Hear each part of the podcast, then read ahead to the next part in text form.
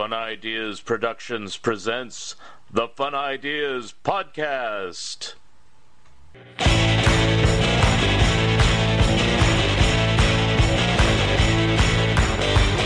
We see the syphilitic shrinking obelisk. The white man's wilting dick.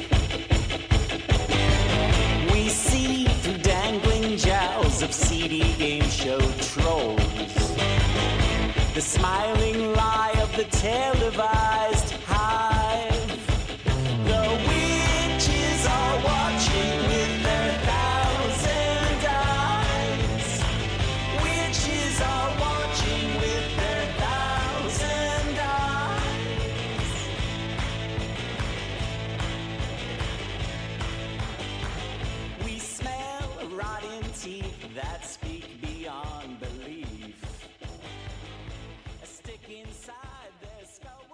Hi, this is Mark Arnold, and welcome to Fun Ideas Podcast number 63.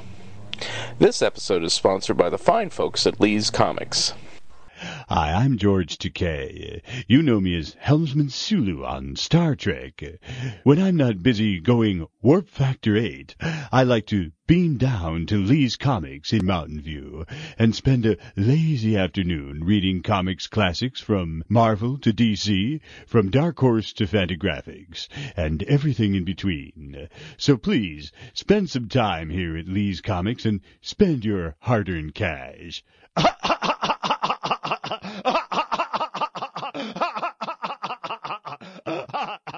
The Fun Ideas Podcast is made possible by listeners like you and from Lee's Comics of California, selling you what your mother threw out since 1982, online at leescomics.com. Headquartered, the timeline of the Monkees' solo years is out. Get it in paperback or hardback, and soon as an ebook on bearmanormedia.com or at Amazon. My co-author Michael A. Ventrella will be attending Beatlefest and selling and signing copies of it and our previous Monkey book there. Uh, he will be attending at the end of March. I'm doing the final edits for the TTV scrapbook, and I will be turning it in soon. I just got the assignment to do articles for Back Issue Magazine on Hee Haw and on Sid and Marty Krofft. Uh, the Warren Kremer book proof is back, and now we're doing final, final edits. I'm still working on my own Light Up Your Life travel agency, and of course, the Mad Book, and a possible new Disney book. Our guest today is a major fan of comic books, where he has done numerous interviews with many Golden and Silver Age creators, both legendary and forgotten.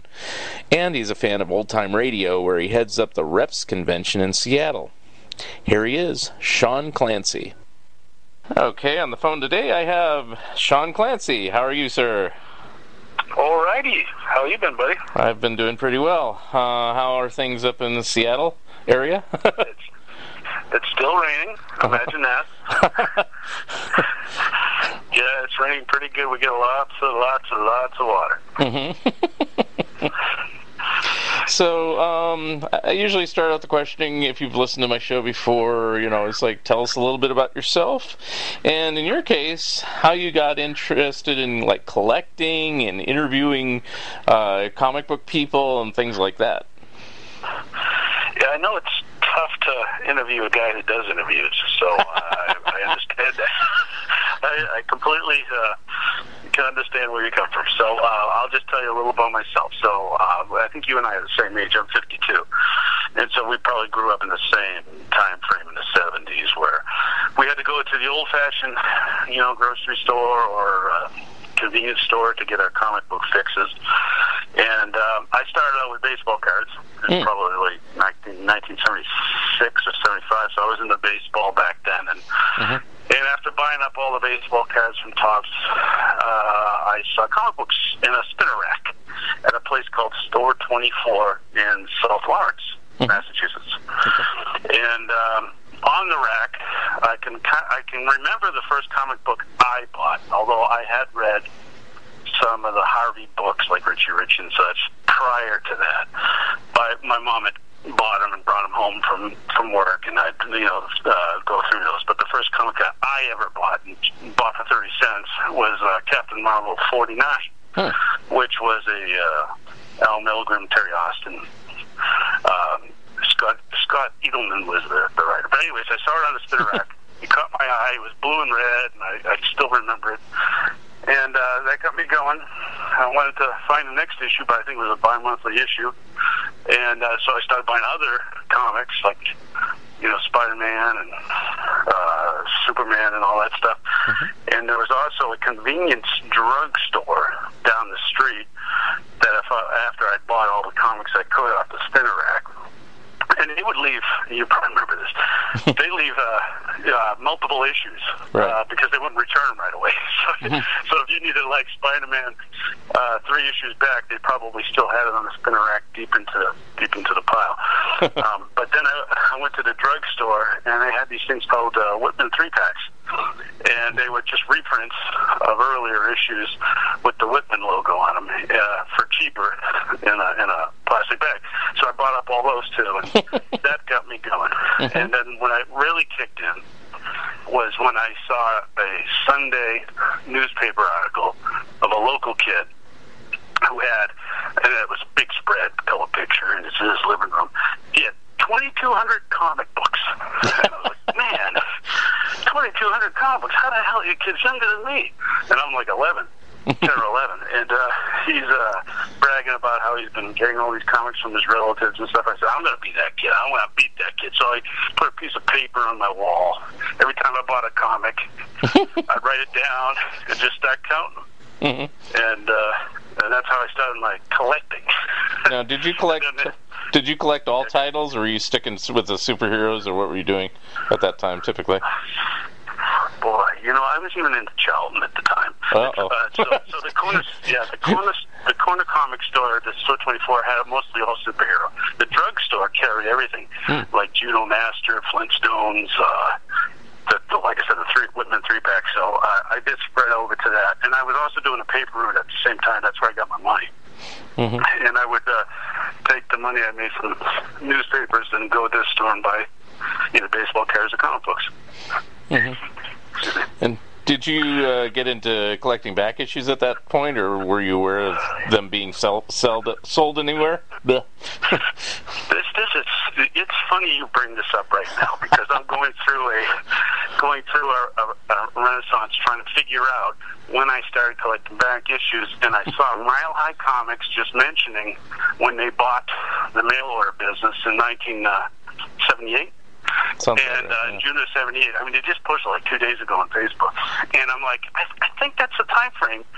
I started trying to collect back issues because I remember seeing their ads inside the comic book, Mhm. and I said, uh, and I remember mailing or calling, I can't remember which, asking them how to do it, and they sent me like. Uh, a catalog saying you had to do a ten dollar minimum and or order sheet, not a catalog, Mhm. and that you had to list alternatives.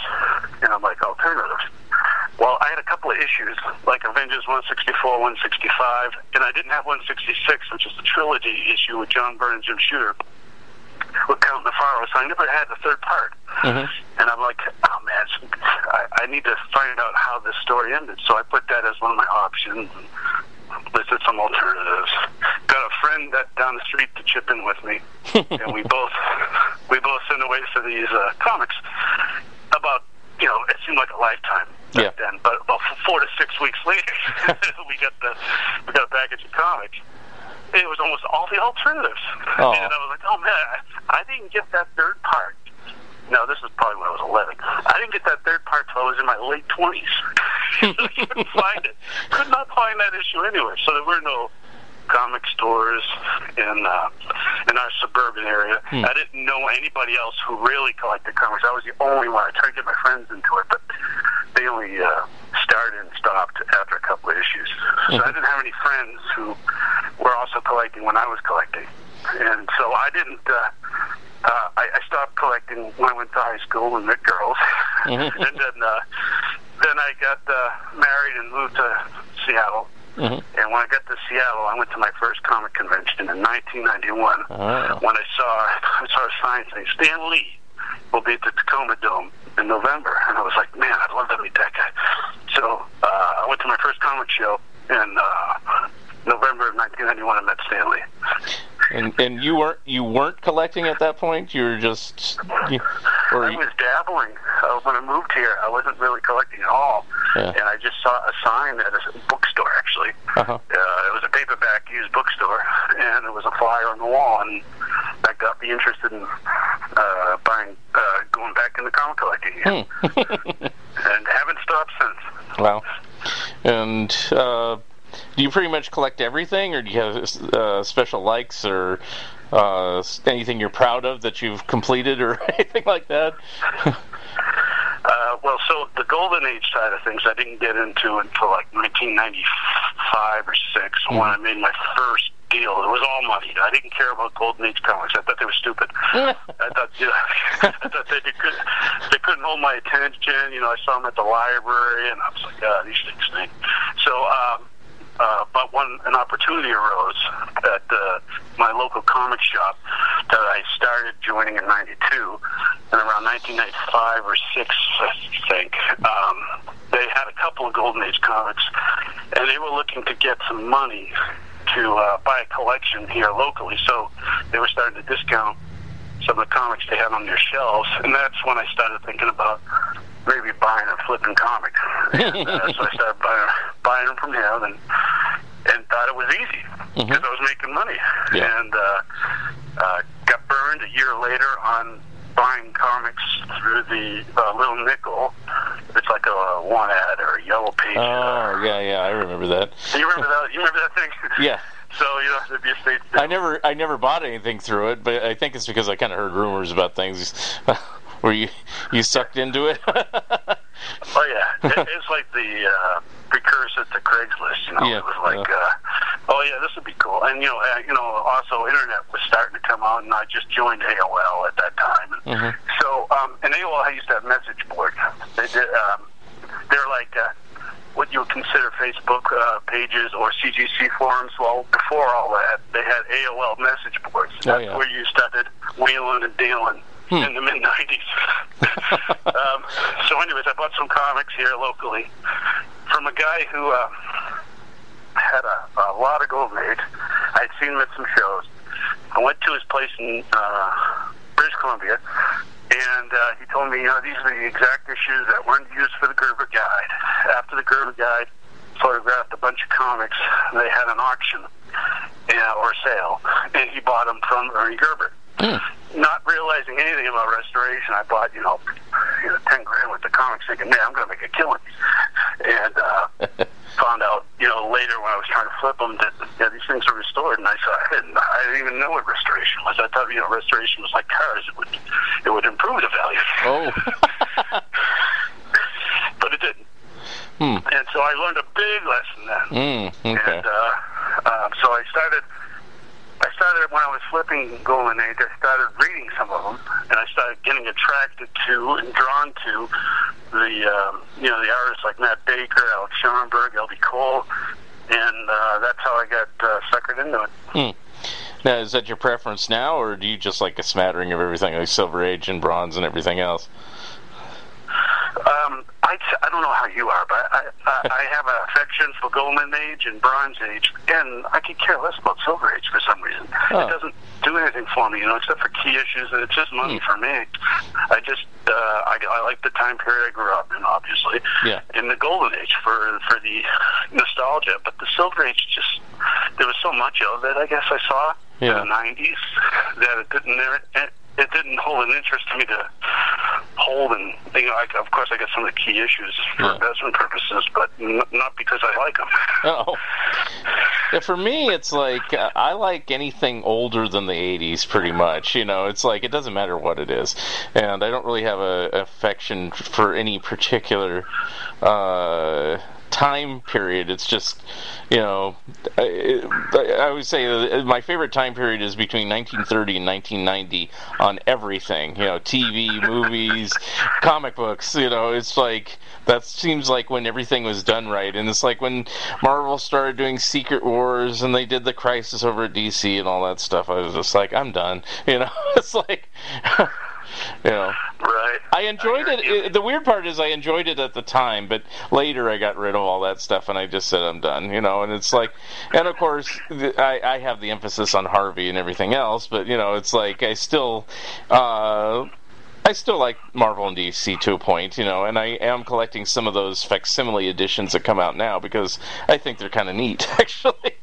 So, Yeah, I've been buying them up uh, by the truckload. Yeah. I mean, uh, I mean, for two reasons: to send a message to Marvel and DC that uh, these should uh, probably sound better than their newsstand stuff. Yeah. and that they should probably start revisiting why. yeah. And uh, I, I don't buy. I think the only new issues I buy currently are uh, Conan. Hmm. Uh, only because I can pick it up and read it and not worry that I just missed 20 years worth of history. And uh, maybe Jonah Hex if it comes out. And sometimes I collect by uh, artists that, that I prefer, like Jim Starlin. hmm Um, he, he hooked me with Avengers Annual 7. Yeah. One, as soon as I saw Avengers Annual 7, I said, I'm going to become a comic book artist. So I started making my own comic book. I started drawing it. I, I got to like 12 pages and then uh, got distracted. and uh, I was going to say, what happened to that career? Yeah, so- yeah. Uh, so I actually still wanted to become a, uh, uh, an artist. So um, Mhm. uh, going into high school or um, in Massachusetts, you can go to a normal high school or you can go to a vocational school. And the vocational school had, you know, stuff like major appliance, cosmetology, uh, uh, cooking, uh, automotive, and I took. Well, they had commercial art and they had drafting. And my buddy at the time, who's now works for the IRS, um, convinced me to uh, put down uh, drafting as a second choice, um, in case because it had something to do with drawing, in case commercial art was full at the high school. And of course, I'm sure when the high school saw someone wants drafting, well, let's put them in there Oh. uh, because no no one was picking that thing. And so I got into drafting, and. Uh, you know, in drafting, I finished my blueprints and drawings on mechanical gears and stuff, and then on my spare time, just start doing fantasy drawings because I was also into Dungeons and Dragons in high school. uh, so uh, I still have a lot of those drawings still left. and and then when I left there, I went into engineering and uh, never never pursued commercial art because engineering was paying so well that I didn't want to take a step back and uh, wanted to get out of a low income area that I was in. Uh, so I just kept going in that route, and I'm still involved in that area Mhm. today. That sounds like uh, like the pattern my dad did. He he started off in drafting, then he did engineering. Of course, he ended up going into high tech sales when it was very lucrative way back when. So, yeah. but Yeah, uh, uh, yeah. yeah. We I went into uh, contracting. So when I moved to Yeah. Seattle in 1991, the economy on the East Coast was uh, pretty bad. Banks Hmm. were closing up at that time. I don't know if you remember those time periods. 90 and 91 was pretty bad. Um, I had a, I, I worked in an engineering company for three years, a big one. Mhm. Uh, for three years, where they were laying off people all around me, Mm. and uh, I had a, a sister-in-law that lived in Seattle, and she convinced us to give this a shot because it was growing economy. And uh, Mm. when I came here, I decided to try contracting instead of engineering, Mm. and I did design at a contracting firm, and then it went uh, it went out of business in 2002. And uh, I started my business up in 2003, 2004, Hmm. and took a lot of those employees, and that's where we're at now. That's cool. it um, affords me the luxury of being able to buy all the high-end stuff that I've been Right. buying, including artwork. right now, of course, you're you're just now saying you're uh, been a long time collector and everything like that. But uh, how did it branch off into like say? I, would call you a historian. You may not do it the same way I I do it, but you, know, you interview a lot of people, and I know you have a, a, a love of collecting uh, original art or recreated original art and things like that. How did those things start coming out of this love of comics? Um, see, I was 20, on my 29th birthday, so it's uh, 96, 90, no, maybe it's 30. I'm pretty sure it was 1997, June of 1990, June of uh, June of 96 or 97. I went to a comic show that was on my birthday, and uh, I went there. And was going there to buy Conan One. I, I, I said, you know what? I got a couple hundred bucks. Let me go buy Conan One. I've been procrastinating. I, I know it's readily available, but let's get this over with. So I go to the show, and I walk by a table, and there's a guy selling artwork, and it's uh, it looks like prints. I mean, they were so nice in color that they, and they were golden age drawings and of Hawkman and um, the Black Pirate. And I was like, man, this is the first time I ever saw an artist at one of these shows. So uh, I asked him, I said, what, what's this all about? These prints? And he said, no, no, no, the original drawings. And I'm thinking, oh man, I'll never be able to afford these. And he said, I said, how much is this Hawkman? It's like 11 by 17 color. He said, uh, 200 bucks. And I was like, oh, damn it. That's how much I was about to spend on a Conan. so I'm like, do I want a Conan one that I can find any day of the week? Or do I want this drawing?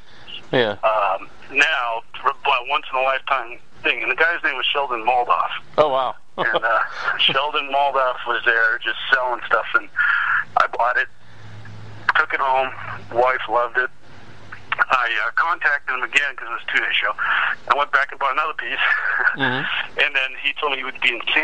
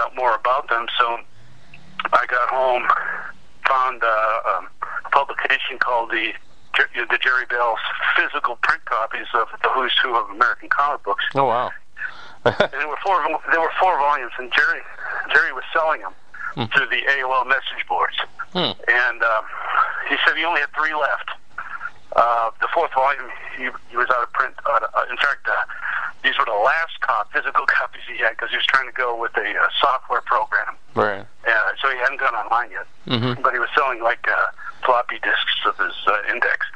But uh, I wanted physical copies, so I bought the three volumes that he had. One of them didn't even have the pages cut. I mean, they were all they were all merged together, so I had to physically cut them. So he hadn't even done that. but anyway, so I'm go- I'm going through these books, and I'm like, and I don't have any uh, any friends that are interested in doing what I was about to do. So this is all on my own. And I go through this American uh, Who's Who and look for all the weird names. Because if I go for like the John Browns and John Smiths, there's going to be thousands. I'll never find these guys. Right. So I was looking for the weirdest names. I tracked them down. Uh, it took several times. I mean, this is back in the yellow pages and stuff.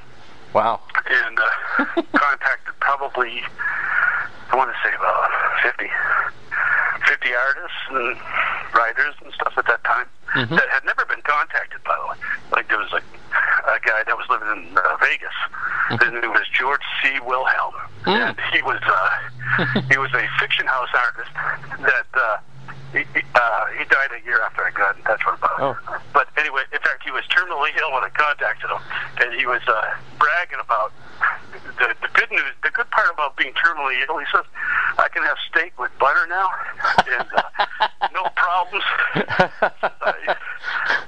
yeah, he was. He, he made me laugh. But he was talking about his war experiences. About, I mean, he taught me a lot about World War II. He was talking about. Uh, the chin straps on helmets when you're in the infantry. You don't ever put this chin strap connection on because if a bomb goes off near you, the concussion from the explosion could snap your neck Oh. because your helmet will act like a parachute and just blow your head, you know, pull your head back and snap your neck. Ooh.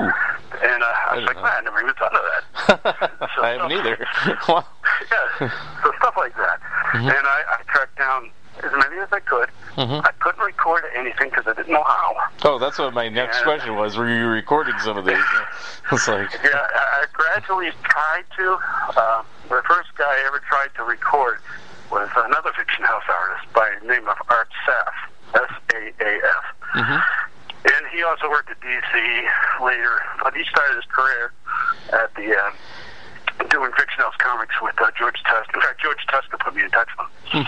And uh, he was with uh, Nick Cardy and Bob Lubbers, and they were all friends in Fiction House. And uh, Art Saaf was the first one I tried to do it. You know, I bought a, with the Radio Shack, bought a recorder, Hmm. and uh, had all these mini cassettes.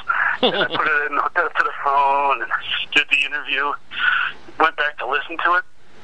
It was one of those recorders that uh, only recorded when it heard noise. So, uh, or, or you know, a volume. Oh. And so it was a one-sided conversation. Yeah.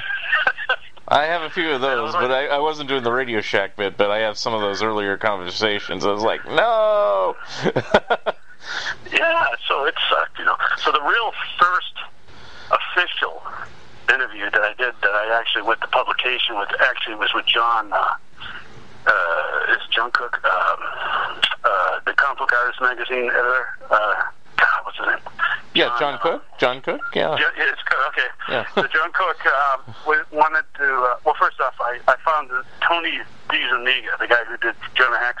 How I found him Mhm. was I was buying some artwork or comics to eBay, and a guy named Larry Crook had ran across Tony, and nobody knew where Tony was for 20 years, Hmm. and uh, and uh, he created Jonah Hex. Mhm. And so uh, uh, I hooked up with Larry, got in touch with Tony, bought all of Tony's artwork, and then found out John was looking to do a uh, Filipino artist issue, uh, comic book artist, Hmm. and asked me if I could uh, interview Tony. So I did my recorded, which I still have, uh, a real cassette with the phone, Mhm. and uh, did that uh, interview, sent it to John. Thank God I made a copy because I never got it back. Hmm. and uh, I didn't get paid either, by the way. so I did it for free. And uh, he published it, and it was, um, let's see, I think it's 2005. So that was the first one I ever got published. Mhm. Prior to that, I gave all my contact information to Roy Thomas on Alter Ego because I was a fan of Comic Book Marketplace. Probably you too. Yeah. And when Comic Book Marketplace stopped being published, or right about there, Alter Ego came out. Right. And so I started reading Alter Ego, and so I wrote to Roy and told him, I've got all this contact information for, for all these artists that nobody's ever bothered to call. And uh, so he hooked Jim Amash, and Jim Amash and I were pretty good friends for about eight years. Hmm. And we had, we had a big falling out over the Matt Baker book. But, uh, but prior to that, uh, I would I would help him quite a bit on his research and getting in contact with some of the artists. Not all of his contacts were through me, but a majority of them were. Yeah. And uh, so still doing them today. There's still a few Golden Age artists still alive. Yeah. like I said, I didn't, I didn't have really a lot of interest in the Silver Age guys, so I didn't really interview those guys. right. And now I'm interviewing 70s guys because uh, time period I grew up in, Yeah. and uh, they're still they still got memories. And they're and they're in their seventies now. anyway. Yeah, just, just hitting 70. yeah, that's. um, what was I going to say? Um, what, who's the probably the most obscure pure person, if there is one, uh, that you found, or uh, the, just the one that made you the happiest of discovering uh, on your golden age uh, interviews? Okay, so I don't know how, how much time I got for this, but I'll tell you the, the one I'm proudest of. Okay.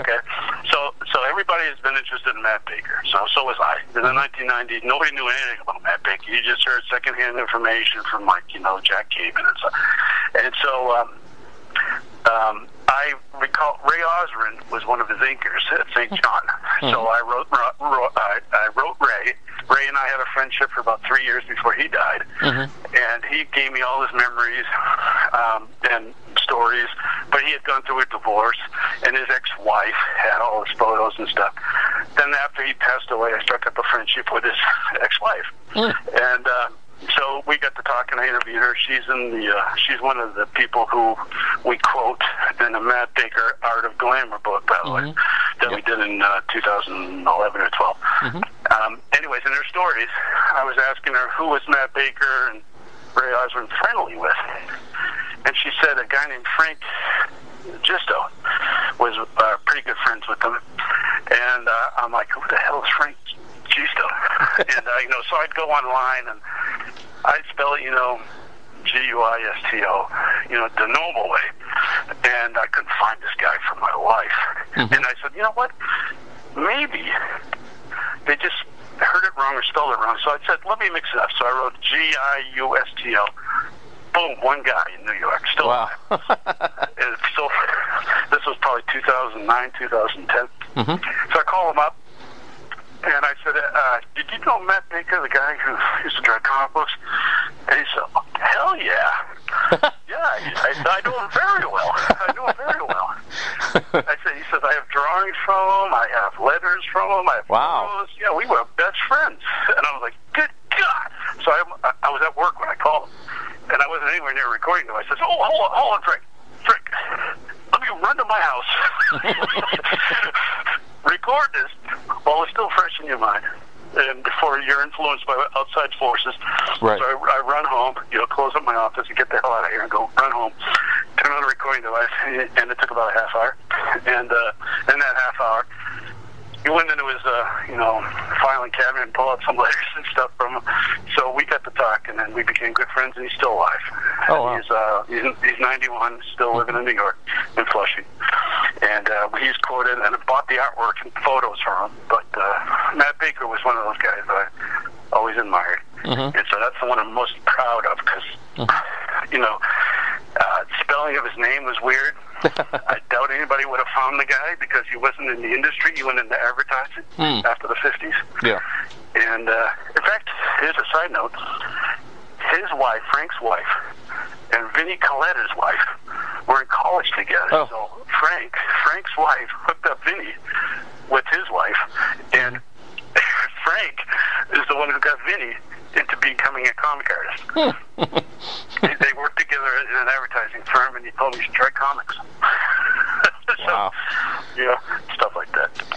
Um, so that's the one I'm most proud of. The most obscure. Yeah. Good God, that's a tough one. I remember calling up. Waiter's call I had was um, what the hell's his name? Um, um, Marvin Stein. Is that right? Marvin Stein, who worked at uh, Jack Kirby's. Well, that sounds Uh, right. I don't know Yeah. yeah. I just remember calling him. Him telling me he wasn't feeling well. Calling back later. Didn't pick up his phone. Found out the next day he died. Ooh. Yeah, that was the that was the weirdest call. Uh huh. Um, uh, the most obscure. I remember going through my Gerber guides and um, finding Leo O'Mealia on all those early action covers and the adventure covers from DC. And I went and looked them up, and I found his name, and he was supposedly still alive.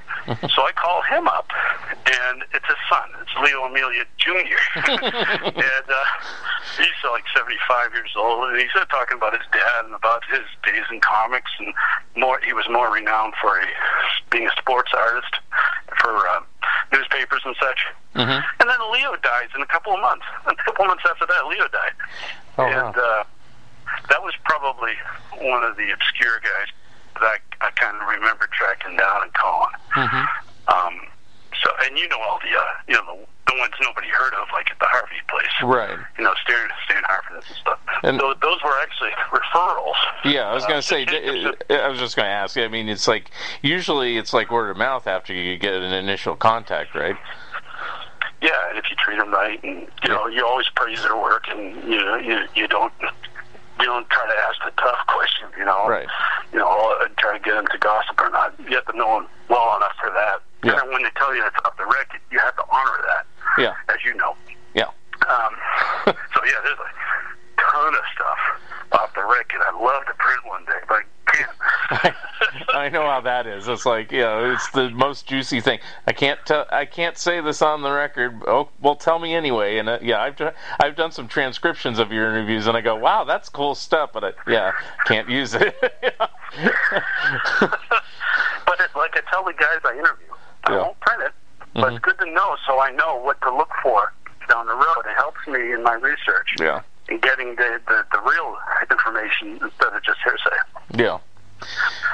And uh, yeah, I have a few things like that, and sometimes you can skirt around the issue. Somebody will tell you something. Well, I won't say the name, but this happened, and then you contact somebody else, and they go, "Oh yeah, it was Bob that did that." You know, and they're like, you know, it's like it's just totally direct. It's like, cool, now I know. You know?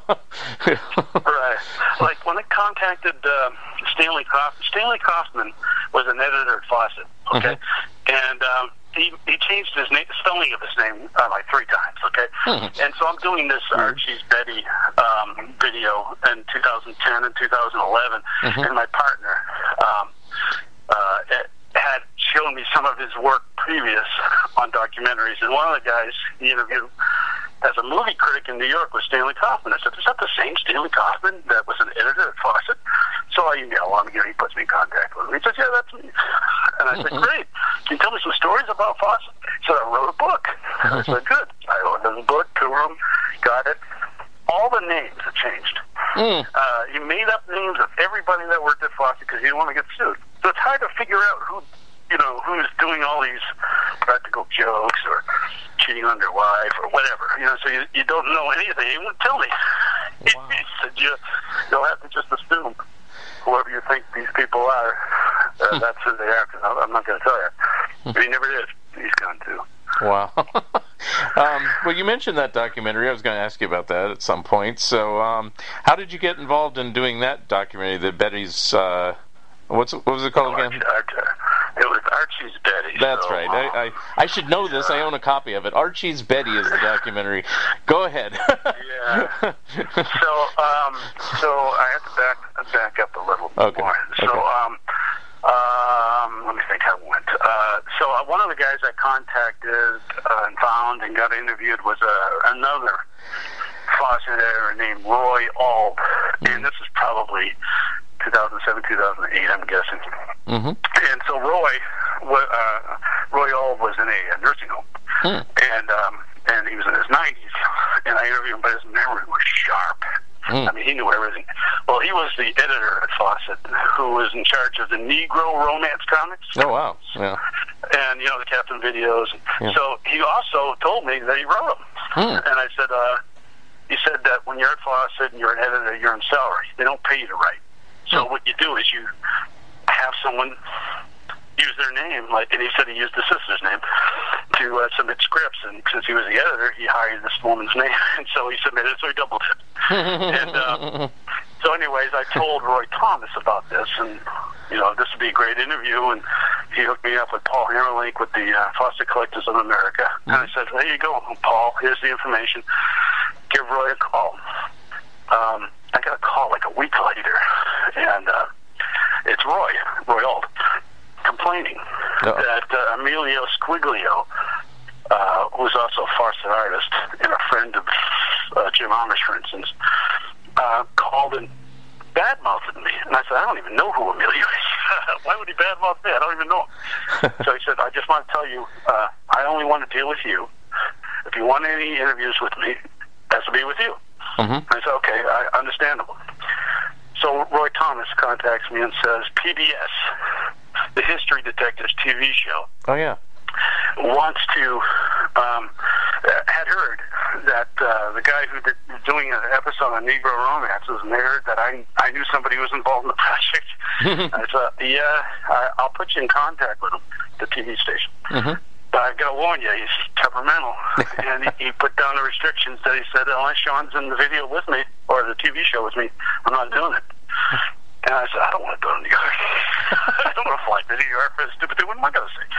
Yeah. So, anyways, uh, they wanted me there. I go there. He backs out the last second.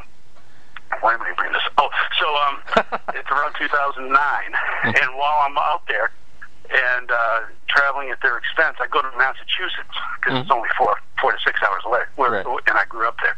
Meet my dad. Talk to my dad about what's going on, and he tells me about. Did you know Archie uh, was created in Haverhill High School, which was the city I grew up in, or next to the city I grew up in, and lived in the Haverhill for a couple of years. But he grew up in, and my mom grew up in, my grandparents grew up in, and all that stuff. And he and I said, uh, I think at this stage in 2009, I would have heard something by now. This that's news to me. so That's weird. You'd think you would have heard it as a kid or something, you know? Anyway. uh, that that whole area doesn't even you know there's no statues there's Right. no, they, they don't even they don't embellish it at all and so when I went online I did some research I found out he was right so I started contacting the Montana family his kids and people who were involved with Archie and I found a guy um, Gerald Peary who um, did an interview or did an article on the connection back in 1989, 1990, and I lived there, and I don't remember that. and uh, and you know they had a little get together at our college and all that stuff, which completely went by me. And so I contacted him and told him about what I planned on doing at that time with a book. And uh, he said he would be part of it. And he, he wanted to be a part of it. And I said, okay, so we started as a book until I found um, one of my one of my interviews with Harry Lucey's daughter, Barbara Mhm. Tancredi. She mentioned that the influence for Betty Cooper was her aunt. And I said, Is your aunt still alive? She said, Yeah, she's 90. and uh, so she put me in contact with her. She lives in New Jersey. I found some uh, interviews of Bob Montana where he mentioned uh, Betty was based on a real girlfriend of his. Mhm. And uh, they had dated for a year in 1941 Hmm. and uh, she wasn't open to the idea that she was the influence for it. But I convinced her after I found her name mentioned in the strip and all that. So once I found that, I went back to Gerald Peary and said, "This is actually going to be bigger than I thought. What, what, do you have any ideas about? I'd like to go to a major publisher instead of the, you know, like the Bear Manor kind of guys." and he said, "He said, let me see about." um, I have some time. Maybe we can do a documentary. Huh. And I said, okay, sure. I'm, I'm open to that. Sure. And we'd be co-producers. And I said, okay, sounds good. Never had a real contract. Um, we immediately uh, set up the interviews, video interviews, and then figured out all the financial stuff after we got all the key ones because these people are in their 90s. So we interviewed a couple of people that went to the high school with Bob Montana Mhm. and such. Go long, okay. I don't know if you've done documentaries, but that all was pretty quick. Oh, we did all that in six months, right? Yeah. Thinking, oh, this will be out by this will be out by Christmas. oh no, no, no. All the tough stuff and money is way after that. The Yeah. production, Yeah. you know, music, sound, you, lighting. You talk about uh, the, the boring stuff. That took four years Yeah. and uh, and we had several cuts, did test showings, and um, I was really proud of what we had. The first couple of times we did uh, test shots and uh, showed to uh, our uh, audiences, and uh, he started changing. I, I wanted to look at it as a history detective, like an ongoing anthology where, you know, we could, you know, this is the mystery of uh, Archie's connection to Haverhill. Then we could do another video on something else related to comics or whatever, and keep it going, right? Mhm. But he he, he started changing it, Hmm. uh, and he was the director and writer, and he had all the experience. So I was just a producer. So I just supplied all the information, the money, and and so he uh, started changing it more. And, re- and you saw the video Yeah. uh, about him himself, and so he goes into a, uh, a period of 15 minutes about his own history, and uh, that's where we started arguing. And uh, I said, "This isn't. This. I don't think this is going to hold well. Um, I think if you uh, do that, it's uh, we but we could have a much better film the way we started doing it." So uh, when it premiered in 2015, um, right a couple of weeks before it, uh, I offered to him buy me out, and he did. Mm.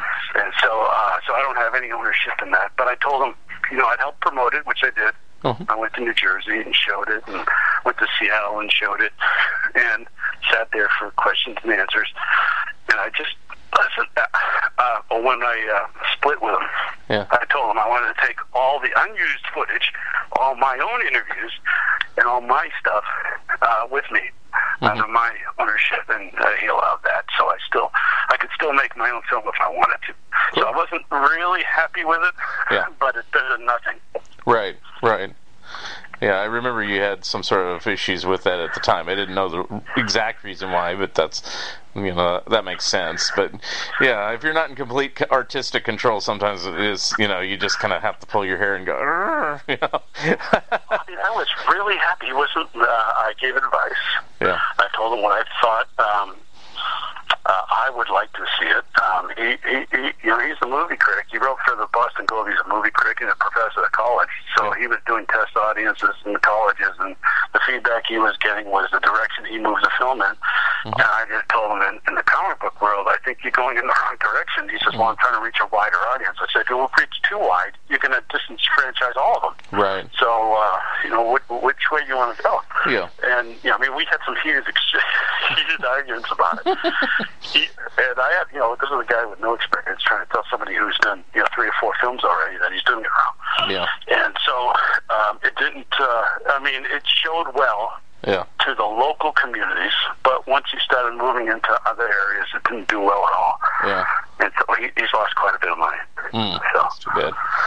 I, I liked what Yeah. I liked as an outsider just watching it. I liked it for what it was, but yeah, it was too long and certain and draggy about certain topics, if I remember correctly. I haven't watched it in a while, but the actual uh, discovery of Betty and things like that were actually really fascinating because as a kid, I just always assumed Archie.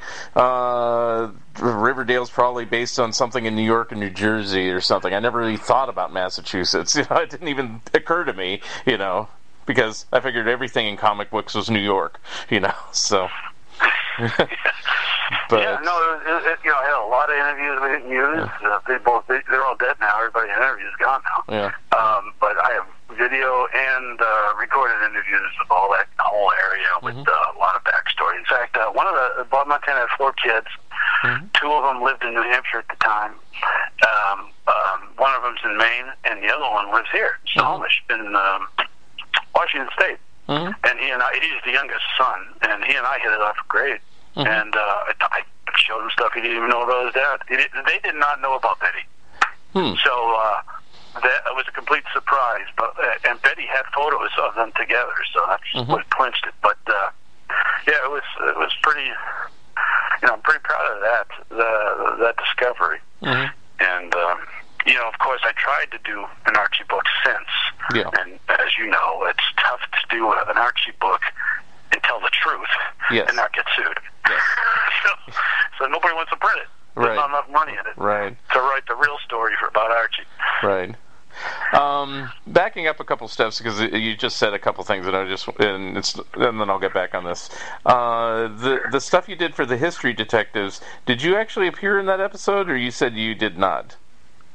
Oh, I did. Oh, okay. Um, I did. In fact, I'll give you a little hint. That that uh, series ran about seven years, eight years. Yeah, something like they that. wanted me. They wanted me to be a, a frequent guest. Oh. Okay. And the reason why was because when I got there, Mhm. they didn't know what they were talking about. Mm. they had no clue. Their, Yeah. their research team would just they'll pro- oh they uh, no they're not, it's not on the air anymore, so it's okay. Yeah. So uh, their research team was a bunch of people in an office looking on the internet, trying to track down you know stories that they see in Wikipedia or whatever, and, and it was wrong Right. because Alvin Al- Alvin Hollingsworth, a black artist, was supposedly involved in the project as the artist. I'm not 100 percent sure he was, but uh, Roy Ald says he he was. I said, okay, if you say he was. Mhm. And uh, and I knew Alvin, and um, Alvin became a fine painter. You know, I talked to him about his comics once. He was ashamed of it, or embarrassed about, it, not ashamed. He, he wanted to be known for his fine art, and uh, that's all he wanted to talk about. When the one conversation I had with him, Mhm. um, so he passed away. He was dead before the show. Mm. But his uh, widow uh, was pretty close to where we were filming. And I said, well, you know, the good news is that we can go to the widow's place. So we filmed a whole day and a half there. And I, I hooked it all up. We went in there. They did a lot of shooting. We went to the attic and this original artwork there, pulps, comics. Mm. So she still had all of Alvin's stuff. and uh, um, they didn't use any of it Mm. they they cut they cut the entire episode, which I am in, Yeah. into a, like a nine or ten minute segment. And the reason they filmed me was because uh, what they do is they they film several um, historians. Um, Yeah. can't remember. Uh, oh, I think Jerry wasn't? Jerry Beck in that one. 'Cause- No, or it no, might have been uh, a different segment. I know he was on one of them. So anyway, it was just. Yeah, not with this one. This, I was on the same episode. We were the last uh, segment in the Okay. three segment thing. okay. and uh, I'll never forget uh, when it originally aired. Uh, uh, my kids were young; Mhm. they're like three, three and two, or three, or four and two, and uh, it was showed at nine. And I said, "Okay, you gotta stay up and watch this." Well, why? I was gonna surprise them, you know, that day's on the episode, and so they fell asleep before because it was so boring for the other two segments. they fell asleep before it happened. So uh, I did get a call Oh. uh, from three people Yeah. because I didn't tell anybody I was going to be on the show. I, you know, some people would tell all their friends. And all. I didn't want to tell anybody. And so uh, a friend from back east called me up in Maine because it was showed three hours earlier Yeah. because of time difference. So I didn't know that. Yeah. And uh, so he called me up and told me before it aired here at the uh, in Seattle all about it. Mhm. And then a guy in New Jersey, a Golden Age artist named John John Balkuis, who passed away last January, he called me too, and uh, I didn't even know he watched that show. and my dad, and my dad, but didn't tell either. Yeah. And in fact, my dad calls me every time it re-airs.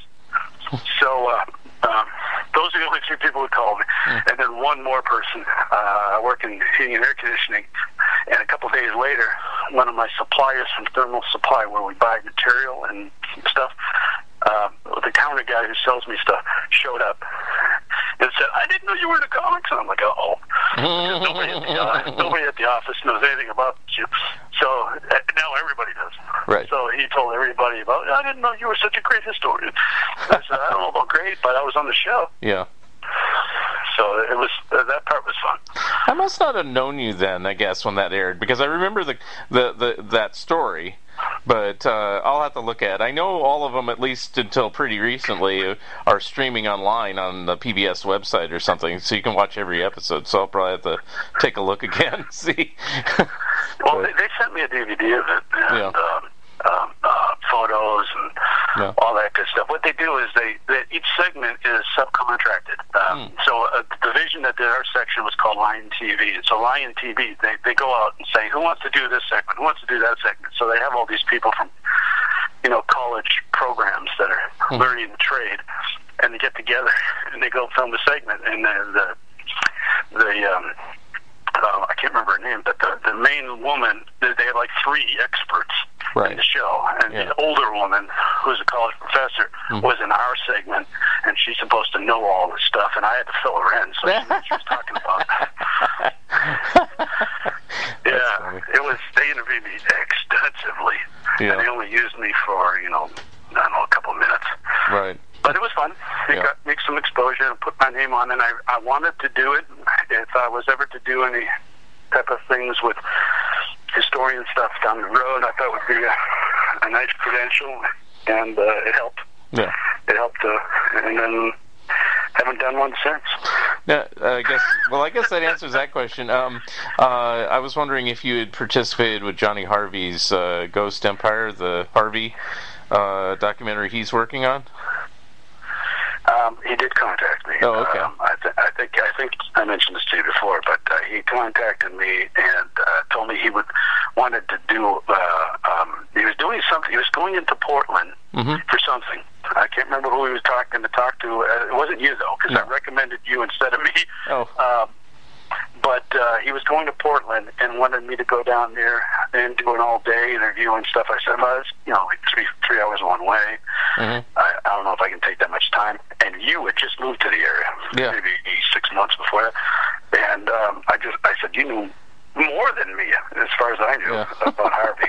And he said he didn't know you were in Oregon. And I said, yep, yep, Yeah. it is his contact information. And I thought he got in touch touch with you. He did get in touch with me, but ironically, not at that time. I think he called me, but uh, how he finally got me on the interview is, is almost a year ago now. Last April, no, last February. Excuse me. So it has been almost a year. Uh, he flew me down to L.A., so I did it down in L.A. You know, so uh, but I brought my uh, two suitcases full of uh, comics, toys, and everything, and I was like sweating bullets because I never bring my collection around like that. You know, it's like but nothing got significantly damaged. You know, I, I will say that. You know, and uh, you know, it turned out to be a pretty good thing. They they shot uh, footage of me all day, and then I was exhausted. I mean, this is really really quick. So I went in the other room and took a nap, and they took all my comics and were like shooting pictures of them, and while I slept. And then I got up later and go, "What's going on?" Oh, we just finished shooting all the toys and everything you brought. Oh, cool, thanks. And then they took me to the airport. I went home, and it was like the quick like 30 uh, what, what would three days be you know the quickest three days 48 hours or something is like wham bam done you know but uh he's in the that phase that you're talking about that you said on the uh, Archie's Betty where you know it's like he's got Post production. Yeah, he's gotten the interviews, but now he's trying to raise more money. He's trying to do the music and trying to do the editing and trying to do this. So I don't know how fast he wants to get it done this year, which I hope he does. But I know how that goes. I mean, I'll give you I'll give you an example. I don't mind talking about costs. Yeah. So, like getting a fair use lawyer, Yeah. just because you can't you know can't use the image of like for me anyways on our film we couldn't use the Archie image on the front. Right. So on the uh, you know on advertisement or on the cover, but we can you know Bob Montana was a fair game.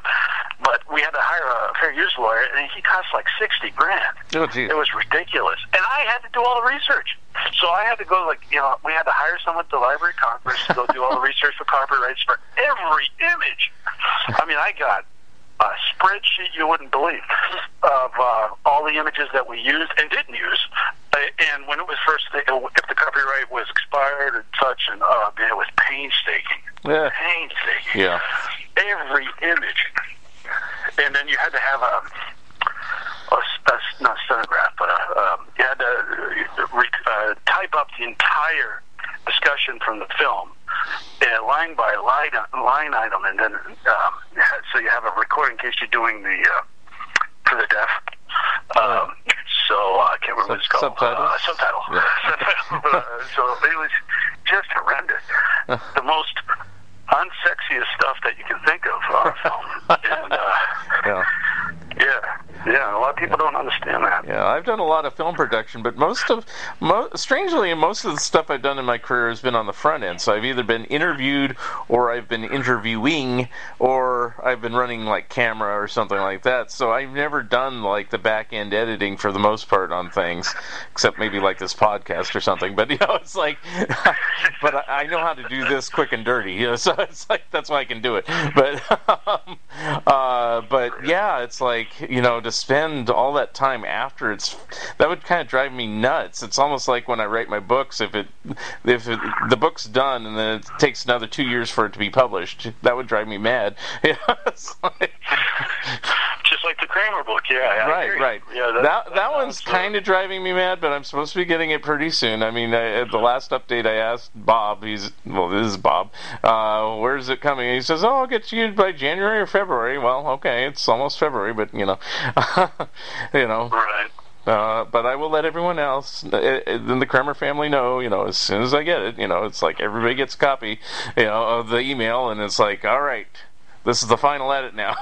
so that's No, where we're at. I'll tell you what, though, they are happy about um, the approach you're taking and the allowed time and, and, and wanting to do it right and all that. Yeah. They, they're impressed with the attitude you have about the book. So Yeah. just, I don't know if they've expressed that to you. Yes, I mean we had our friction at times. I admit, you know, I did and they did, and you know, but we got it all squared away, and I think, I think everybody's happy. So that's what I'm happiest with. I think about. so too. I, I, Yeah. it's an outstanding book. I think it's your best work. Well, I hope it comes out well. You know, it's like I'm using a different publisher, and I think that you know will help too. So it's like, and No, yours was easy to read. Um, uh, it didn't bore me to tears. Uh, you know, you didn't rehash stuff I already knew. You know, sometimes somebody, will, you know, some people have a knack for trying to explain a story in a comic book. eh, You know, take a comic book story and try to write it in a story and explain how the story proceeds. I hate that. Yeah. you know, I Yeah. read the story. I don't need to see it again. Yeah. So, uh, uh, but you did a, very good job. Well, thank you. uh, Well, the, I can't the, wait the, for it to come the out. secret I have on all uh, on all my books, and I've told everyone, maybe not on this podcast, but I've told people I know is like, I write books that I want to read. You know, it's like, you know, nobody's going to write a book about Warren Kremer. But I want to read one about Warren Kremer, so how do I do that? You know, it's like, well, I got to write it. You know, and yeah, I'm a little bit cl- too close to it. I mean, you know, which is unfortunate. But you know, after time, you know, then I can kind of enjoy my books. You know, it's like it's it's kind of weird. You know, it's like when I'm doing them, I'm like, get this book away from me. like the Harvey Companion, you know, that one drug out for a while, and I was like sick of it by that by the time it came out. And now I can kind of look at it and go, okay, you know, there's a little, there's problems with every one of my books, but I try to overlook that and just say, yeah, that came out pretty well. Uh, You know, I got most of the stuff I wanted in there. There's a few things that didn't, but you know, I'm not going to worry about it. So, you know, so No, that's that's another book that I uh, I liked a lot of. You know, Yeah. um, no, I, I I think in the Dennis the Menace one, or the Hank Ketcham Yeah. one, that's another. You know, both of those books uh, were almost the same time period. Yeah. Well, I'll give you. kudos. This is going to be a big kudos uh, show here at this point. You know, I, kudos for getting Ernie Colón to do that cover before he passed. Uh, kudos for uh, getting some of those photographs of uh, uh, Ketcham's boyhood home, or that what's there now, or whatever. yeah, that was a surprise. Remember, we, we see what people don't realize is the wasted research. Because don't forget, we spent uh, a couple of weeks tracking down a Ketchum family member that had nothing in the same age period. By the way. right. Right. So it, it all matched out. Sometimes We- it happens, you know. And so we wasted time tracking down a guy with the same, you know, last name that was supposedly a relative of Hank's, and it was it was not to be. Mm. And uh, all the stuff you never see. Yeah. But um, yeah, th- that's a weird thing. I will say this about the Dennis Menace book. You know, it's like people who love it. I mean, who who know Dennis and want to read about Dennis, they love it. But it's like not a very good seller for me. You know, it's like everybody's like, who cares about Dennis the Menace? But it's like, you know, I put a lot of effort into that because you know I like the character. Sorry, but you know, No, I I, I liked it too. Um, yeah, I try to um, if I'm if I have um, some tangible uh, knowledge or contact information. So I, I help a lot of people with uh, books, and Yeah. in fact, I I get books in the mail for free Mhm. that I don't even know what I did. I, I have a whole shelf here of books here that I thanking me for contribution, like Trina Robbins gave one, like uh, Pretty in Ink or something. Uh, Yeah. Where is it? Can't find it. But anyways, I got it in the mail. Thanking me for the contributions I did to the book, and I'm telling you, I don't think I did anything. I don't, I don't remember. I have a few of don't those. Remember yeah. helping her. Because sometimes, you know, by the time you help somebody with research, the time it's printed could be years. right. So you, and, and it may even be just one like one little photo or Yeah. a comment or something, you know. Yeah. So you forget all about it. Yeah. But uh, I always like uh, helping somebody who's doing good work, Yeah. and so I have no problems with uh, helping you at all. Well, thanks. Your stuff is great. Yeah, well, Keep it up. Find me some obscure Mad Magazine stuff. That's what I'm kind of working on now.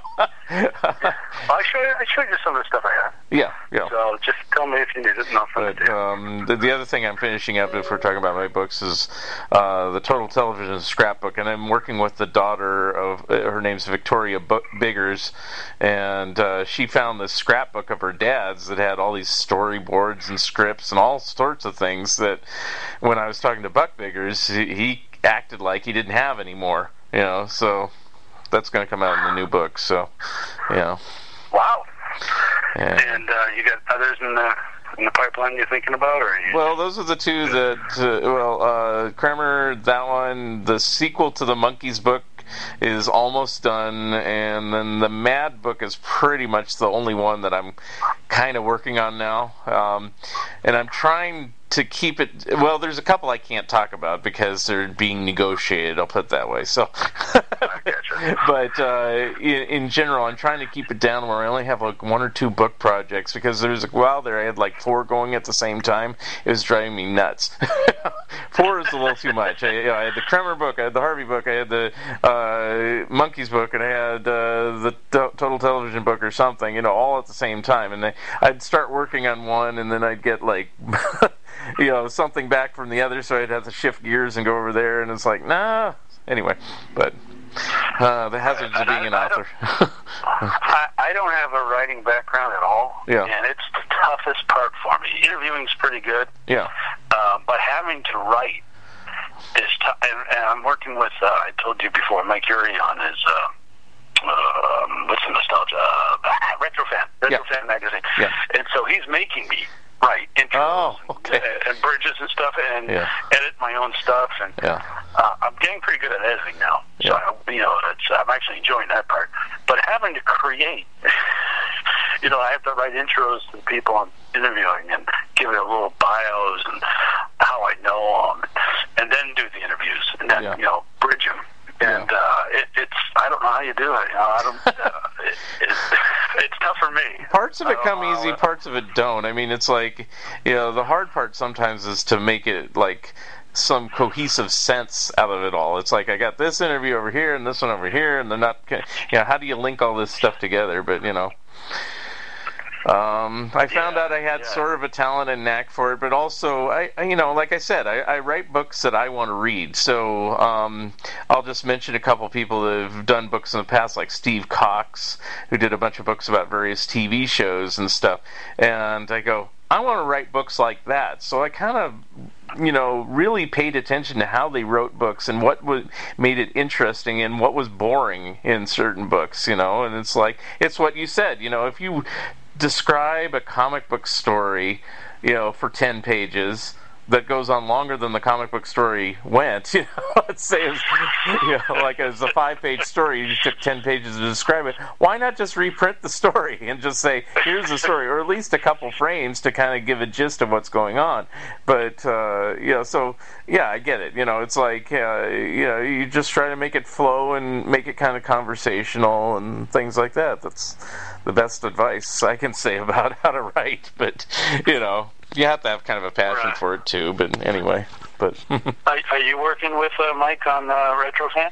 I've tried to get something for that, but you know, he's he's kind of uh, odd with me about that. He sticks with he keeps sticking me with back issue, which I'm fine with. Uh, so.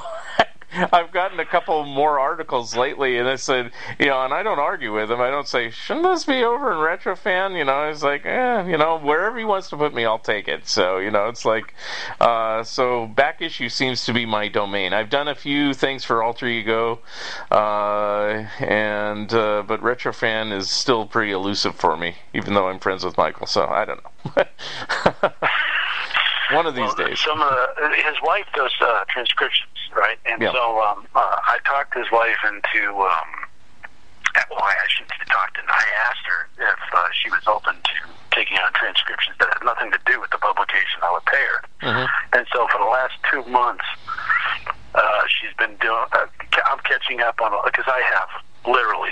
You know this because you've done a couple for me. Yeah. Fifty or sixty uh, recorded interviews I've done over the last 10, 15 years that I just never transcribed, and so she's been doing those for me. Oh, um, cool. uh, and she's fast. Mhm. And uh, where am I going with it? Oh, so she'll listen to uh, an interview and then uh, talk to her husband. Say, hey, Sean knows such and such. This will make a great retro fan article. And so he'll contact me. Hey, do you think you can pull that off? And so that's that's what we're doing. Oh, okay. So uh, I've got like three assignments that way so far That's cool. and uh, and the one that's coming out, uh, I'm supposed to plug it. So, uh, yeah, Retrofan Six Mm. is uh, in March, March, and it's uh, my my contribution is the June Lockhart So I did. Okay. I actually did the June Lockhart from you know Lassie and uh, Lost in Space. I did that interview. I want to say five years ago, six years ago, Mhm. and uh, I was going to use it uh, for a uh, uh, our um, radio magazine Mhm. that I'm a part of. I'm a part of a radio group here in Seattle called Radio Enthusiasts of Puget Sound, and I have been since 2005. And we were going to publish in that, but the publish, you know, the, the readership's like 200, two, two 300. so uh, I didn't want to waste it on Yeah. that. So, uh, um, so I pitched it to Mike, and he was all for it. And so that, and she's still with us, by the way. Right. So, um, and and and she had a and the reason I was going to pitch it for the radio magazine because uh, newsletter is because uh, she had radio credentials, so she started a career in radio, and her parents were in radio, Mhm. and so um, I was able to do a lot of uh, back and forth with her on that, which we crossed out. We just covered her TV experience for the Retro Fan magazine, so I can always use the radio portion for the newsletter if I choose to down the road. Yeah. And um, yeah, the, that's another part of uh, interest to me is the old time radio, like I mentioned before, and you know that because you come up for our shows. Yeah. And uh, and uh, I I got into it through comics. I uh, if, you, if you got a few more minutes, I'll Yeah. tell you how that uh, happened. yeah. Okay. so um, I'm in Haverhill, Massachusetts, living in 19, 1980, so I'm about 13. And um, they had those Power Record comic books. I remember that. Uh, you know, those 45s. Yeah. And the library had them. wow. And so I'd go to the library and I'd rent it and put it on a record player and burn through those and uh, bring them back. And then I moved to Haverhill because I lived in Lawrence at the time. I was listening to them at the library. I went to Haverhill. I just moved there. And um, went to that library, asked them if they had any of the comic books on record. And they said, no, but we have all these radio shows on Mm. record. And uh, and this library had record players with headphones, all uh, probably a dozen of them, Mhm. all along the floor, and nobody was listening to anything. And uh, they said you can listen here all day long if you want. So I got the first radio show I ever listened to was Three Skeleton Key, Mhm. and it was a suspense program. And Vincent Price is in it, and it's about a lighthouse. I don't, you, I don't know if you've heard the show, but it's about a lighthouse at night in the fog, and an abandoned ship um, crashes onto this um, lighthouse island, and uh-huh. it's full of starving rats Oh, wow. because there's nothing to eat on there. and so these rats just swarm over this lighthouse trying to get into these three guys. Now I'm 13, Mhm. listening to this at the library, scared out of my pants. Uh, And that's how I, that's how I got hooked. oh wow! And, Yeah, uh, I'm not sure if I've heard that ex- exact episode, but I've heard many episodes of Suspense. So yes, um, Yeah, yeah, it's good. They've re-aired that and redone it with different cast members. There's probably three or four versions out there. I, I Yeah, guess it's a classic. I, I guess I got into radio because uh, well, my dad talked about radio. He says, well, you know, when I was a kid, it was all on radio, you know, and everything. But also. Uh, in the 70s, CBS had a mystery theater that was newly produced.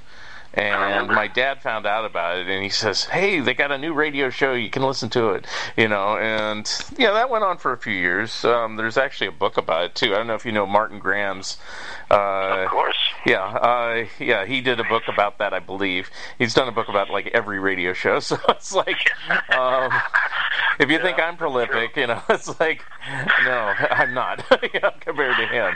Uh, but yeah, uh, I believe he did one about that, and uh, you know, it's like that's what got me hooked to old time radio. And then uh, I was in San Francisco Bay Area at that time, and uh, they one of the radio stations, KFRC, switched from a pop rock format to a big band era format and started playing old radio shows along with Sinatra and everything else like that. So, you know, I started listening to everything like that. So it was kind of cool. So, and been Yeah. to been to a few like- SPERDVACs, and then I went up to your Right. uh, to reps. Yeah. Uh, I, I I actually forgot to mention one thing. Uh, so before I heard that old time radio thing, yeah.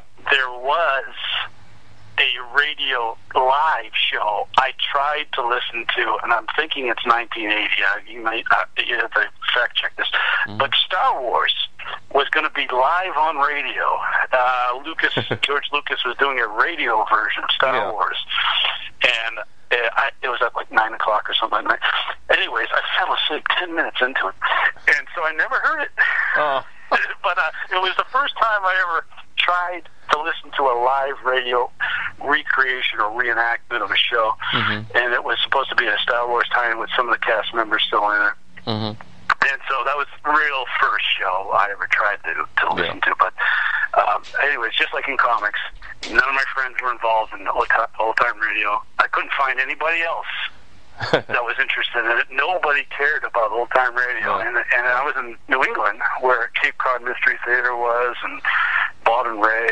They were on the air all the time, and uh, um, until I got to Seattle. Uh, Costco used to have these cassette, 60 cassette packages of old time radio. I don't know if you remember these. And uh, so I started buying those at Costco in the 1990s, and that expanded my horizon on other radio shows I never heard of. But I couldn't find a club.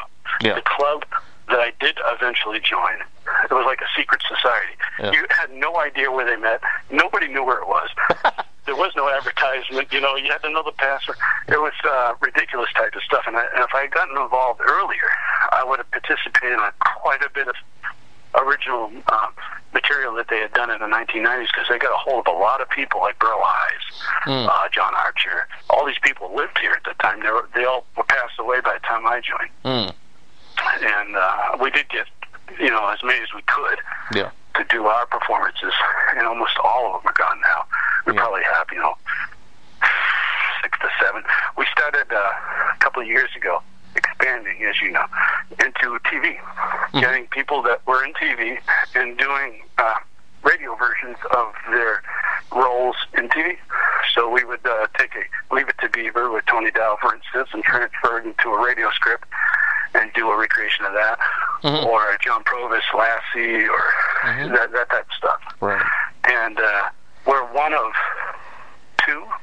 I think SPERDVAC and Reps are the only radio organizations still around.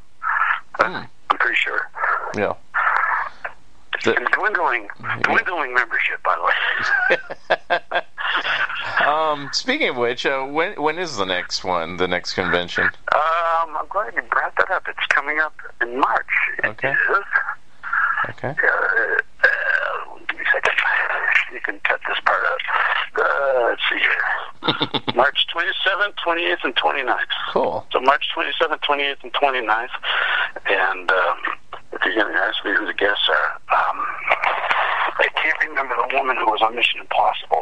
Uh, Barbara Barbara Bain, or No. Uh, Later on? Uh, the wife of, yeah, it's the last, like the last season or something. oh, uh, Joanne Flug is that her name? yeah, that sounds about right. Yeah. Give me a second. Um, I'm not familiar with her, her TV credits. yeah. Um, I'm going on. That was probably well. That's probably her most biggest claim to fame, being on two seasons of Mission Impossible. So, uh, she's on the match. she- She was on the match game. And uh, Diana Canova, uh, she was here last year too. That's Yeah. Judy Oh, Canova's okay. daughter. Yeah. But then she was also on Soap, so she was. Um, yeah. um, yeah, there she is. Okay, so our uh, guest list is. Come on. There's a picture, of her, but they don't say who she is. Come on. Oh boy. I'm sorry.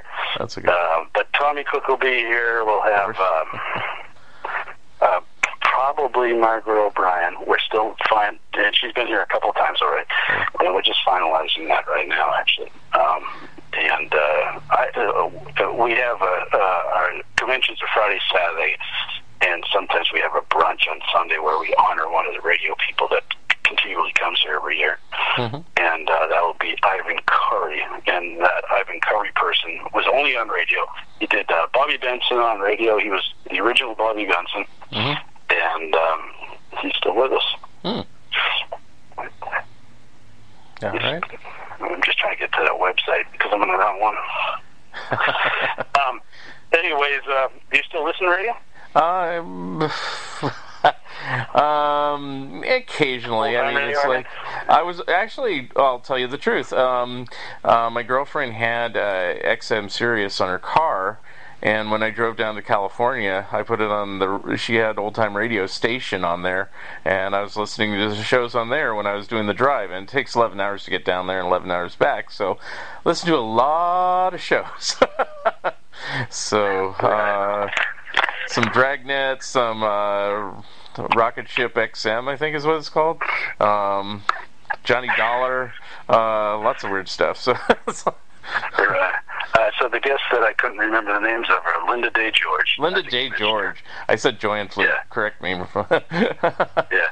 And uh, Lauren Tewes, who lives here, by the way. She's Yeah. uh, she was on uh, Love Boat. She was Yeah. uh, the uh, stewardess that uh, greeted everybody. oh yeah, yeah. Yeah, we we had an interview with her live about a year ago, so she's she has some good good stories. Mhm. Um, I, I, I was unaware of this, but she was fired from that show. I didn't know that until we interviewed her.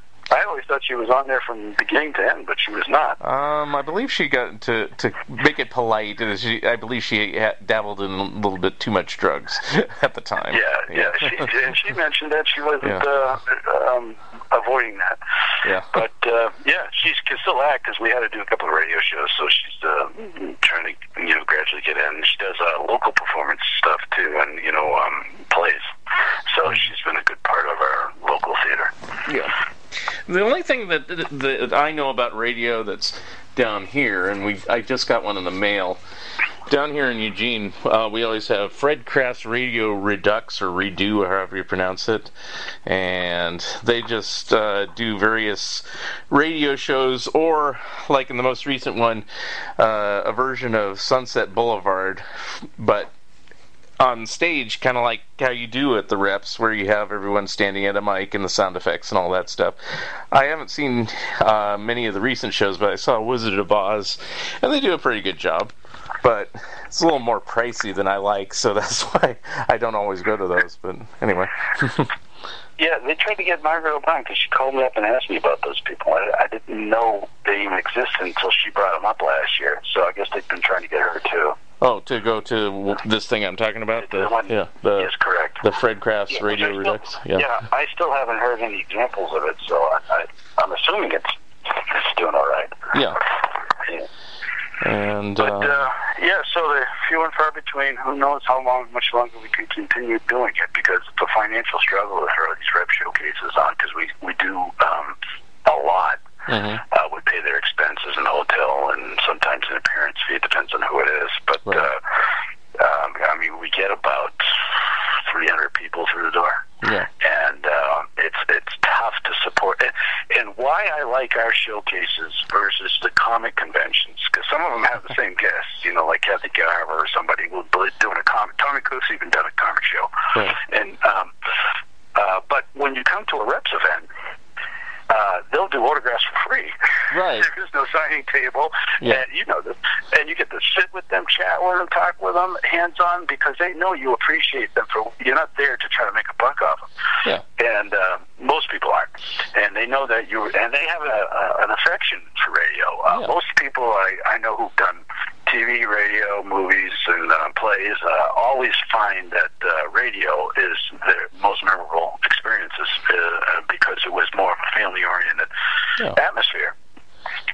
And um, so we'll get some guests that come here for free yeah. and uh, you know, like Diana Canova is coming uh, uh, at her own expense. So it's uh, it's it's great to see somebody who still has an affection for it, it and it shows because when they get behind the microphone and the light comes on, Yeah, no matter how old they are. yeah, I mean, we had we had Shirley Mitchell who was on the Great Gildersleeve. She was Leila, you know, with the southern accent and the southern drawl, and yeah, um, but when she got behind that microphone and you close your eyes, it was the same 1940s Leila that you heard back in the yeah, day. yeah, It just, for some reason, uh, voices don't age as fast as looks. So that's why some people like Jack Benny or Burns and Allen were on radio for you know decades. Right. It's because uh, you know the aging of the voice isn't noticeable as as if you saw them on TV, and that's why they didn't last as long on TV. Right. Did have you ever had Jimmy Weldon up there? Um, he was on. Uh, he was, wasn't he? Uh, He was the voice of Yankee Doodle. That's his main, cl- biggest claim to fame for Hanna Barbera. I, I don't. um, I don't recall. I don't think so. Okay, he is ninety. him. He's ninety-five. So, but he he's he's amazing when he gets behind the mic, and I'm sure you've seen this with other actors. You know, it's like he'll be sitting there like in his wheelchair, and then when his line comes up, like he springs to life, and he's like a twenty-year-old, and he has all this animation, and well, you know, puts all his heart and soul into the the one line, and then just go back and do do do do. You know. Isn't that amazing? Yeah. And that is just, you know, that's lifelong experience at doing it as a professional. No Right. matter what's going on, you have to be that person behind the microphone.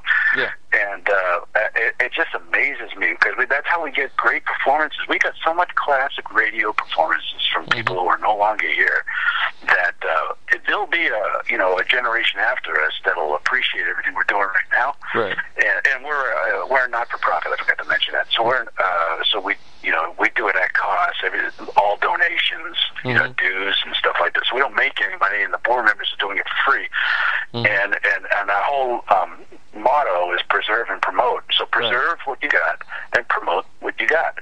Yeah. And uh, so people donate. Uh, I mean, Doris Day um, had uh, her radio shows donated to SPERDVAC. Um, June Lockhart, she had all of her radio shows and transcription discs donated to SPERDVAC. Also. SPERDVAC, because they're in LA, will get more than we would.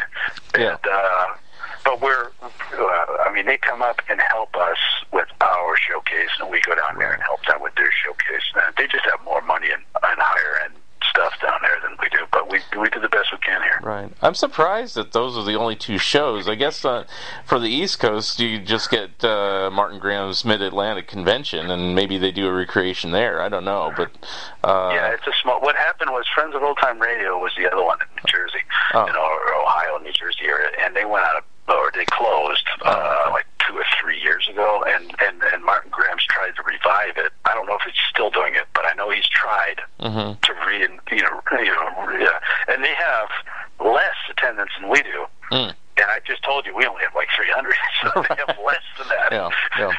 Uh, even SPERDVAC in L.A. Yeah. They only get two to three hundred. It's it, you've been there. Yeah. Um, it's uh, I've never been to SPERDVAC by the way, Yeah. but uh, Well- I hear about it all the time. I do have to say this about SPERDVAC. One of the most amazing things to me is is like I will go to people who live in L.A. and I won't name names to save them embarrassment, and they'll say eh, they'll go, "What are you doing tomorrow?" I'm, I said, "I'm going to SPERDVAC." What's that? Oh, it's an old time radio convention.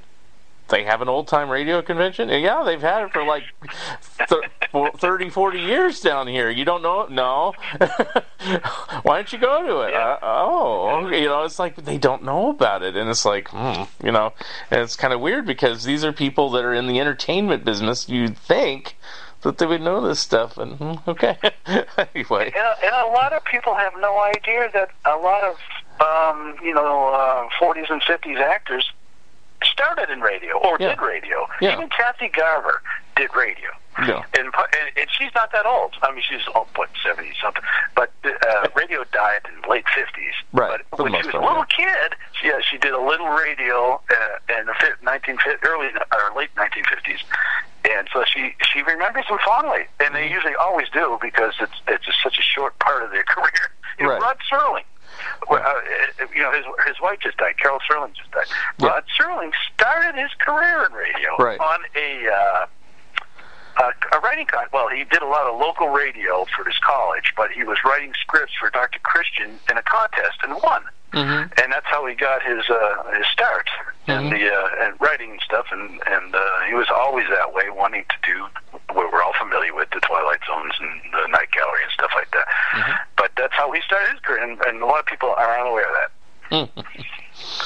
Wow. And, uh, it's fascinating. Yes. And, uh, Well, ho- hopefully by saying it here, we'll get a few more people that might come up and attend at the end of March, or go to SPERDVAC. I don't know when that one usually is. SPERDVAC's usually in the fall, I believe. You know, but uh, Yeah, they're like Yeah. they're usually November. yeah, October, something like that. Yeah, Because we, we usually don't try to compete. And, Yeah. Because we usually have the same attendees right, going to both. right. and uh, yeah, we'll get people from you know New York flying out here for this Yeah. event, and uh, but they're all you know older. You know, Mhm. uh, I'm 52, and I'm one of the youngest guys there. Yeah, So um, yeah, but we Martin Grams though is a, is a, fr- a breath of fresh air yes. because he's younger than us. Yes. He's, he knows more than I do. Yes, now. I'm 53 Yeah, now, uh, so yeah, it's like, uh, yeah. and he's like 20. No, he's like 40, I think 41 or something. He's getting up there now, but uh, it's like he looks like he's about 20. But anyway, anyway, and, and, and even the people who are attending are passing away. And Yeah. uh, and we have you know a plethora of uh, experts on. You know, we had uh, members that were either uh, experts on James Dean, Gunsmoke, or you know uh, Dragnet, and they've all passed away. And Yeah. there's such a wealth of knowledge that's gone with them yeah, that they start to ask me questions yeah, and, and identifying me as an expert in radio, and I'm I'm like, there was a guy here you should have talked to a couple of years ago before he passed away. He knew a lot more than me, so I'm becoming an expert by attrition. right, And it's, it's, and it's uh, a tough responsibility. Yeah. Uh, well, um, it's been wonderful talking to you. We could always do more, and we could do it again. But uh, let's wrap it up by uh, just you know you you mentioned uh, Retrofan magazine and uh, reps, but uh, anything else you'd like to plug? No, not this time. Okay. Those, those are the ones that people should uh, pay attention to if they have the time. And, Okay. Uh, we appreciate uh, the support. All right. And if somebody wanted to get in contact with you, what's the best way to do so? I'm on Facebook. Uh, I'm pretty active on Facebook and uh, lots of groups, but it's Shaun S H A U N Clancy C L A N C Y. So you can get a hold of me through that if you need to, or through Mark. Hey. I'll say Shaun who? Uh, anyway. All right. Well, uh, pleasure talking to you again, and I want to thank you for being a podcast guest, and uh, we'll talk to you soon. Thank you for listening, and thank you, Shaun Clancy, for being my special guest. Episode number 64 will be coming soon. If you would like to comment and or be a guest on this podcast, please drop me a line at funideas.mark at gmail.com. Become a patron of Mark Arnold and Fun Ideas Productions. If everyone listening just contributed a dollar a month, that would be a tremendous help in continuing the production of my books and this podcast. Also, subscribe to my YouTube channel. The opening and closing music for the Fun Ideas podcast is provided courtesy of Andrew the Slow Poisoner Goldfarb and is used with permission. This has been the Fun Ideas podcast. This is Mark Arnold speaking. This episode is copyright 2020 Fun Ideas Productions. Thank you and good night.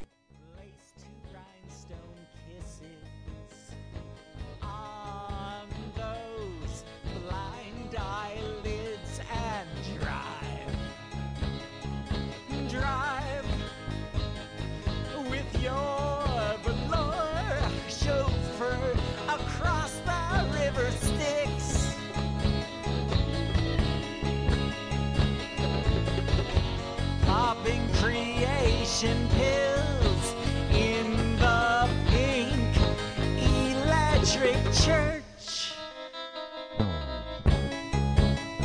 The final flicker of your lewd jeweled boob to